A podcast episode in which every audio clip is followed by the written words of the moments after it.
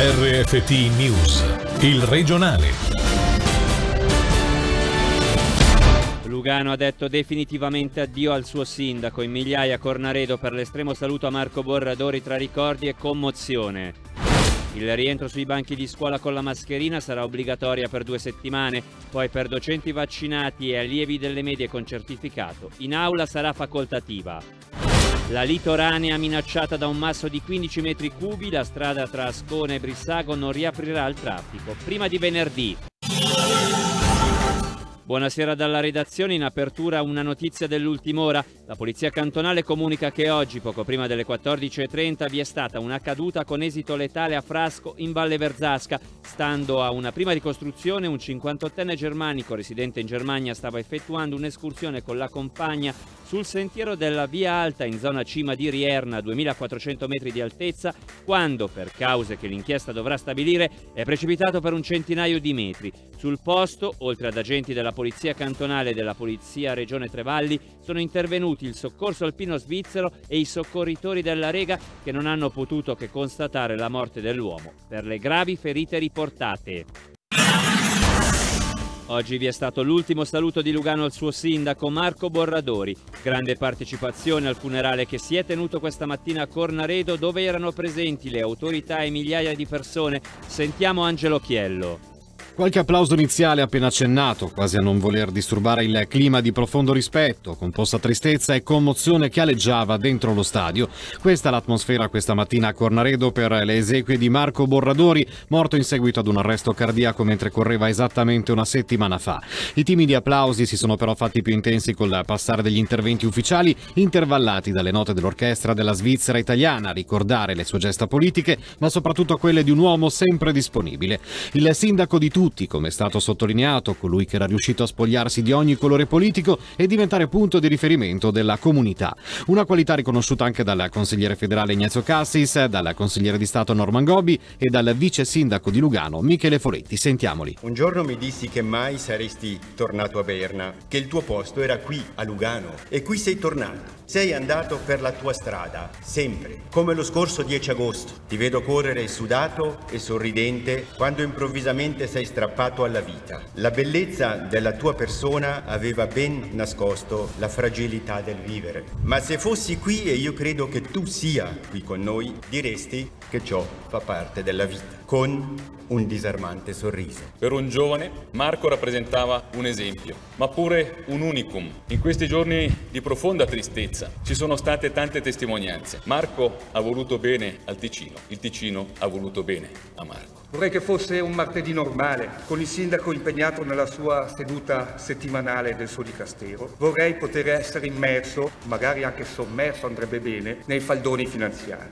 Una cosa mi consola e mi dà forza. Il fatto che in moltissimi avete testimoniato il vostro affetto e la vostra stima a Marco. Marco è stato soprattutto il compagno di un'avventura iniziata assieme 30 anni fa. Ora la mia avventura continua senza di lui. Vi chiedo quindi, quando l'emozione si sarà stemperata, di continuare a farci sentire la forza di una comunità unita, perché solo così potremo portare avanti l'eredità che ci ha lasciato il nostro sindaco Marco Bogadori. Poi è stata la volta del ricordo di un amico, Andrea Leoni, che ha posto l'accento sugli ultimi sofferti mesi per le vicissitudini legate all'ex macello e quello del cugino, Luca Borradori, che ha raccontato come chiamasse spesso sua mamma novantenne per chiederle se avesse bisogno di qualcosa.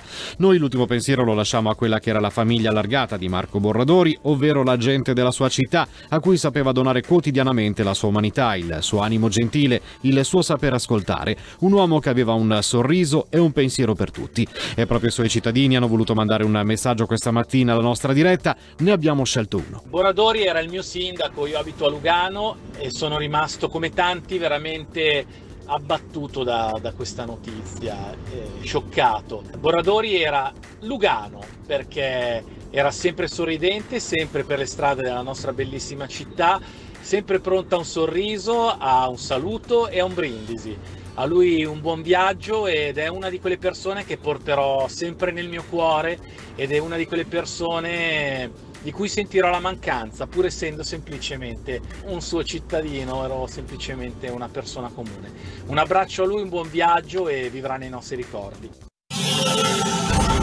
Passiamo alla cronaca giudiziaria con l'arresto avvenuto lo scorso 13 agosto di una 45enne cittadina svizzera domiciliata nel Luganese per malversazioni. La donna, impiegata presso un ufficio cambi della regione, è sospettata di essersi appropriata di ingenti fondi di pertinenza del datore di lavoro. Le ipotesi di reato nei suoi confronti sono quelle di appropriazione indebita subordinatamente di furto.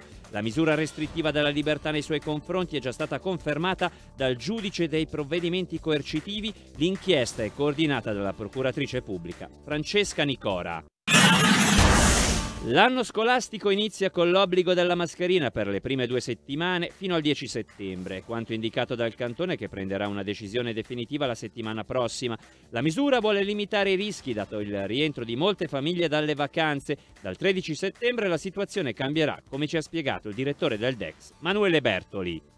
Le prime due settimane si indosserà la mascherina tutti i docenti e gli allievi dalle medie, non gli allievi delle scuole elementari e delle scuole dell'infanzia che già l'anno scorso non portavano la mascherina. Queste prime due settimane di precauzione accresciuta sono dovute al fatto che i ragazzi, ma anche tanti docenti, la popolazione in generale, prima della scuola si rimescola un poco, ci sono tanti rientri dall'estero, anche da paesi lontani, sappiamo che la pandemia sta crescendo un po' dappertutto, quindi per precauzione, per evitare rischi accresciuti si è pensato di fare un, due settimane con misure un po' più drastiche. Poi le cose cambieranno dal 13 settembre. Anche gli allievi delle scuole medie potranno togliere la mascherina, naturalmente se vogliono metterla la possono mettere, mentre per tutti i docenti di ogni ordine e grado e per i ragazzi del post obbligo, scuole medie superiori, professionali, ci sarà la possibilità di autodichiarare di essere vaccinati o di essere in possesso di un certificato Covid Covid che attesta la guarigione, questo permette a queste persone di togliere la mascherina in classe, non negli spazi comuni, non all'esterno della scuola dove ci sono gli assembramenti. L'idea è di proporre una scuola in presenza, però anche in sicurezza e per essere in sicurezza bisogna avere quelle misure necessarie per garantire che le cose funzionino bene. Invito tutte le persone sopra i 16 anni a vaccinarsi perché questa è la strada maestra per contenere questa pandemia. I dati dei contagi contagi crescono, ma non crescono i dati delle ospedalizzazioni e i dati soprattutto di chi poi finisce alle curentenze o a dei decorsi severi. Le persone vaccinate in ospedale sono in numero infimo, si parlava del 2%, davvero la vaccinazione è la strada maestra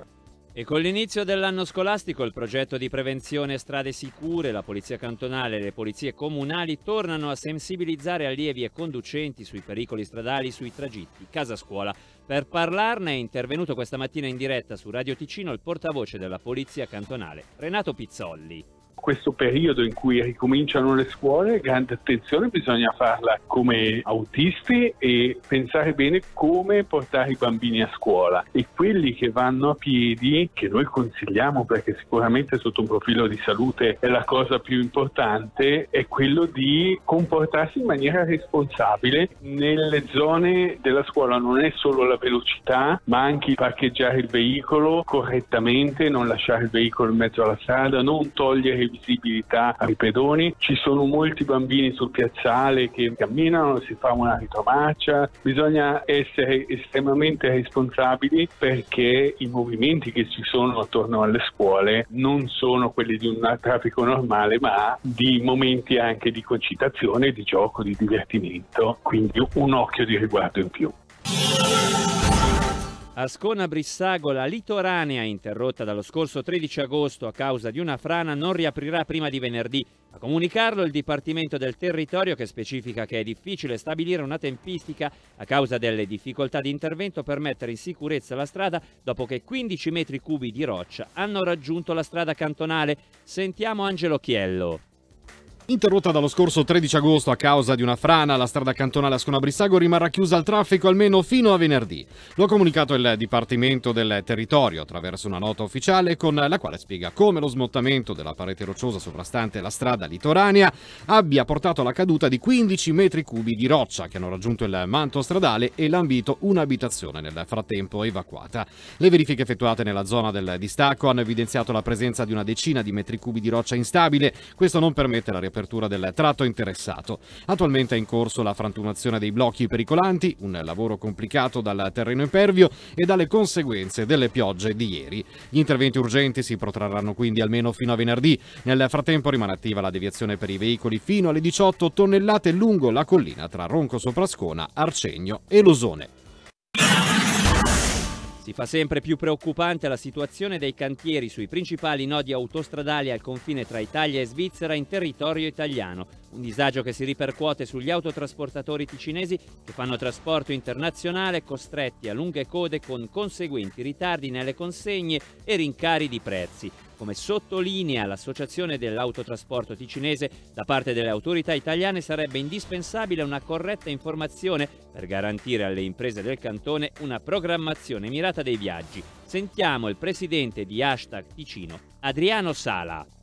Le aziende di trasporto svizzere che fanno trasporto internazionale che garantiscono l'approvvigionamento del paese non possono organizzare i propri viaggi, devono contare su dei ritardi di tantissime ore che fa sì che tutta la catena venga sbilanciata. Questa situazione non è assolutamente soddisfacente perché sono fatti e circostanze non così prevedibili. Io ho dei miei soci che per un trasporto che normalmente dovrebbe impiegare dalle 6 alle 8 ore si sposta su due o tre giorni. Gli autisti hanno degli orari molto stretti di ore alla guida che possono effettuare, che effettuate quelle ore magari in colonna, poi devono fermarsi. Ne deriva un rincaro nei trasporti perché i mezzi stanno fuori di più, perché gli autisti per questo limite orario che hanno stanno più tempo in giro, questo fa sì che il trasporto sia più caro, quindi anche il prodotto finale è più caro. Il cantiere che concerne il rifacimento dei tunnel autostradali a nord del casello di Grandate verso la dogana di Brogeda crea un effetto imbuto che porta a un congestionamento stradale su quella tratta e